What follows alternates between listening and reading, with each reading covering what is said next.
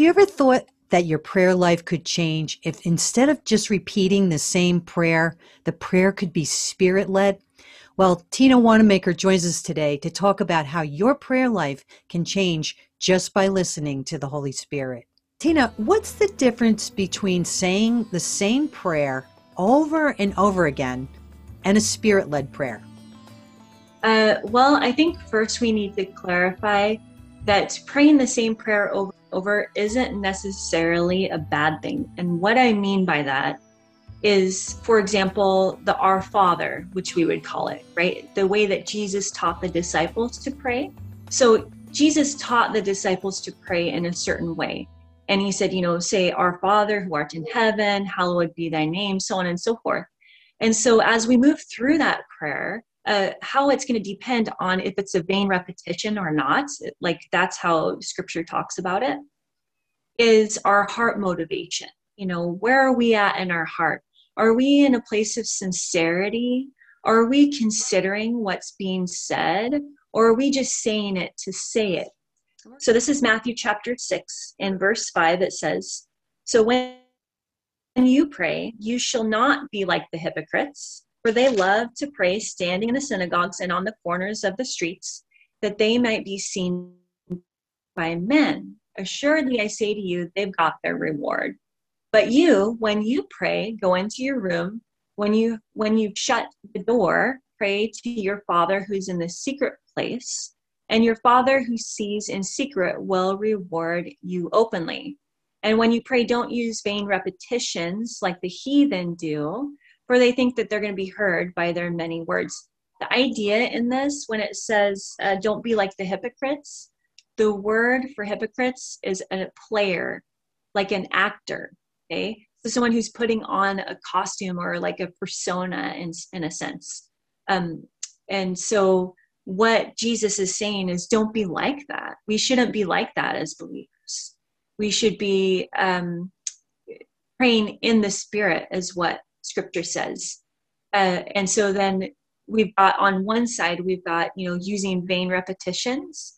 And the wording on it for vain repetitions, it's interesting. It means to um, prate tediously.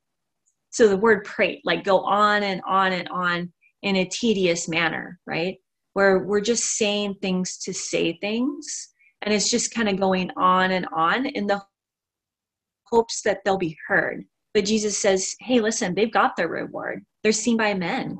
And so for us, what we're supposed to do to go in the secret place, right? We're to go in our prayer closet, in the private place with the Lord. And he says, and in that place, I'm going to hear you and I'm going to reward you as you pour out your heart to me.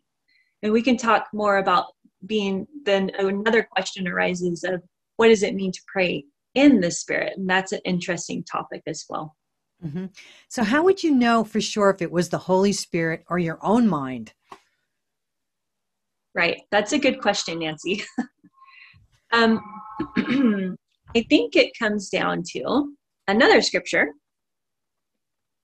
which says this is Romans 8 14 through 17. And it begins with, For as many as are led by the Spirit of God, these are the sons of God. For you didn't receive the spirit of bondage again to fear, but instead you've received the spirit of adoption by which we cry out, Abba, Father. The Spirit Himself is bearing witness with our spirit that we're children of God, and if children, then heirs of God and joint heirs with Christ. If indeed, this is interesting, if indeed we suffer with Him. So that's interesting, that's a completely another topic. But in this sense, so how do we know how do we know that it's not just us? I think that the Spirit is bearing witness with our spirit. In a nutshell, really, that the Spirit is bearing witness with our spirit. And that can happen in a couple different ways. And I'm just going to speak from experience on this an inner bearing witness, I guess it, we could say, of the Holy Spirit saying within me, like, hey, yes, this is right, and this is the right way to pray but it can also be an outward witness. And I'll give you an example. Uh, about two weeks ago, I got a call from a telemarketer, and the Lord's been really using telemarketing to bring opportunity uh, to share the gospel. uh, which has been very interesting because they're calling me, right? These folks are calling me. I'm like, great, let's have a conversation.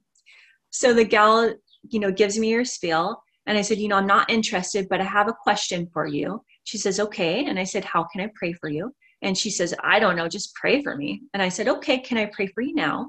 And she says, yeah.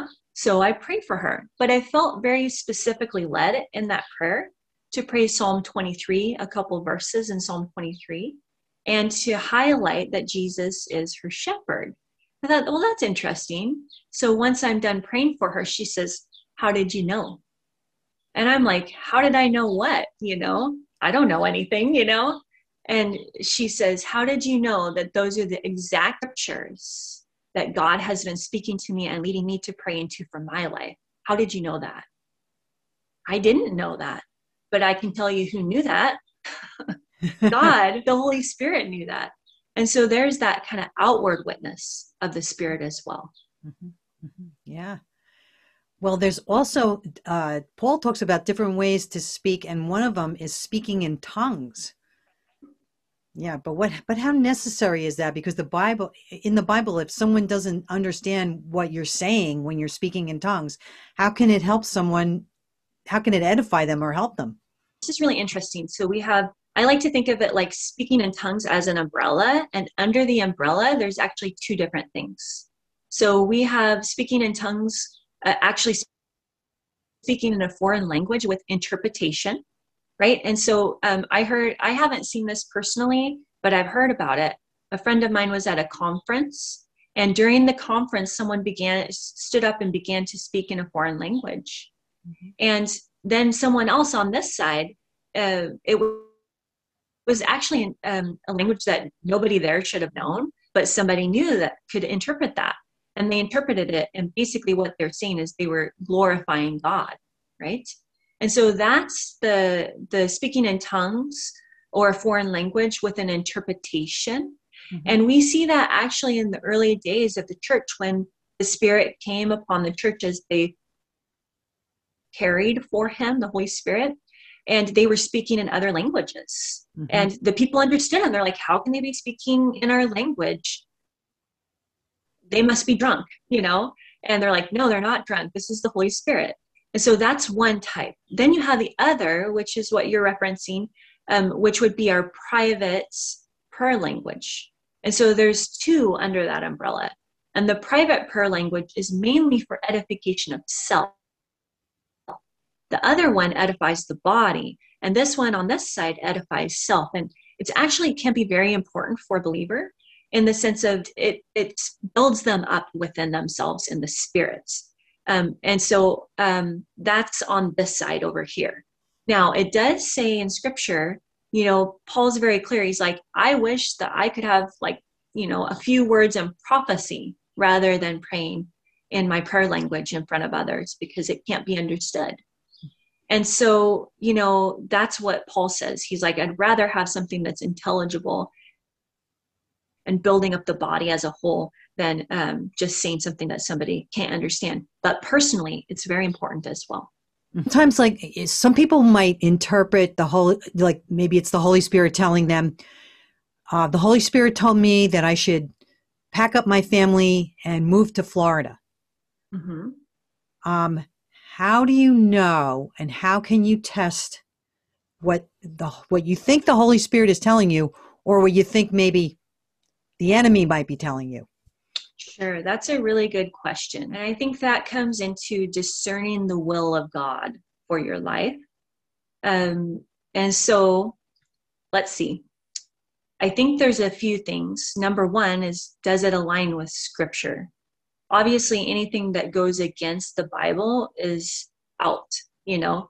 And that make that's the easy part right um, so that just goes in the trash you know anything that is against god's word so from there it can get it can sometimes feel a little more tricky you know yeah. uh, so let's say for example that someone felt like you said that the lord was calling them and their family to move to a different state and let's say that as they were in prayer they felt like the Holy Spirit was speaking that to them.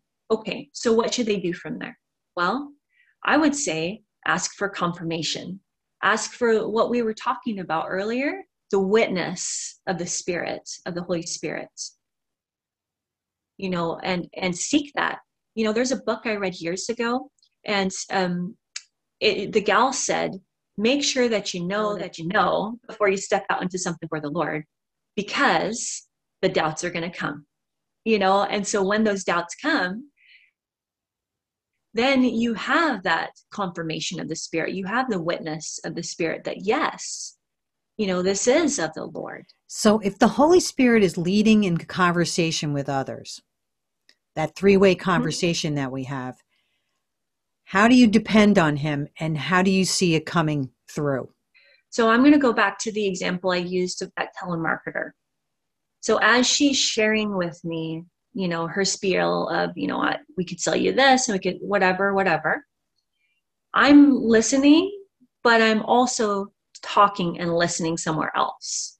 So as she's sharing with me, I'm asking, Holy Spirit, what do you have for her? Right? Because I don't know. you know, I don't know what she needs, or I don't know what difficulty she's going through. And more than likely, she's not going to share that with me, you know, mm-hmm. but the Holy Spirit knows. And so, in that, as you mentioned, that three way conversation, so she's she's talking and she's sharing about whatever she's trying to sell. And i'm listening i'm asking and listening you know? Um, you know we talked a while ago about ask listen obey. And so basically i'm asking lord what does she need? Holy spirit what do you have for her and then i'm listening and i'm trying to hear and receive what he wants to say which was psalm 23 and the focus on him being the shepherd. And then I'm obeying by stepping out in faith and saying, How can I pray for you? Can I pray for you now? And praying in the way that I feel that the Holy Spirit is witnessing with me internally. Mm-hmm. So the outcome of that would be that external witness of the Spirit of, you know, her sharing what she did. Now, in that, we don't always have the external witness because sometimes when we're obeying the Lord, we're obeying the prompting of the Holy Spirit. Often, and I'm I'm not going to say sometimes, I'm going to say oftentimes, it's it's ministering to a deep heart place in someone, and they don't maybe don't want to share that with you, and so we won't always have the witness, the external witness of the Holy Spirit in those places. Mm-hmm. Sometimes that person's going to go away and process that and and just think about it and be like, oh my goodness, the Lord spoke to me there, but I was so surprised mm-hmm. or it was so deep that I couldn't say anything. And mm-hmm. so we got to keep that in mind as well. Mm-hmm. Everything is an opportunity with the Holy Spirit. And when when the Holy Spirit is pressing down on you, because I always feel that sense of urgency.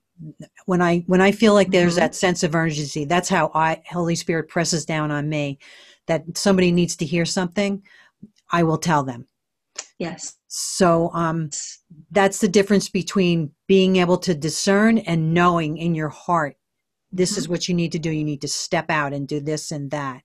Would you like to leave anybody with anything about the Holy Spirit and prayer? Mm-hmm. Um, just one last thing is praying in the Spirit, and and I find this. I've been considering this and talking with the Lord about this it says to pray in the spirit. And as I was studying this out, it it means like positionally in the spirit. And so I, I was like, okay, Lord, what does that mean? right? Like, what does that mean? And so the thoughts, the thoughts that are coming together regarding that are that we're to pray from a position of being in the spirit. And that means that we're to pray from a position of being a child of God and being an heir of the Lord. We're his children, and therefore we have access to everything that's in the Bible, and we can pray from that place. So, one of my siblings, we adopted him um, into the family when he was a little guy. And so, once he was adopted into the family, his position changed, right? He wasn't just living with us anymore and care, we were caring for him. Now he had access to all of the inheritance, the last name, the, the everything. And in the same way, like our prayers change when we move positionally into a place of knowing that we are a child of God and keeping that like reminding ourselves that we're heirs and we're children of God.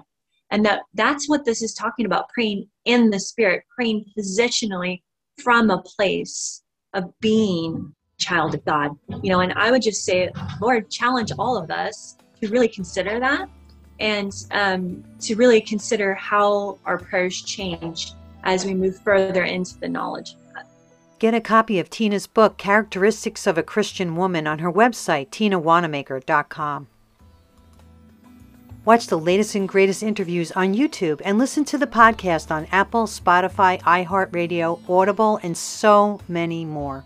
Get a copy of Nancy's latest book, Pray Attention, on Amazon.com and then go to the website and shop the online store and share your faith. Go to the call with nancysabato.com. Thank you for watching and may the Lord richly bless you.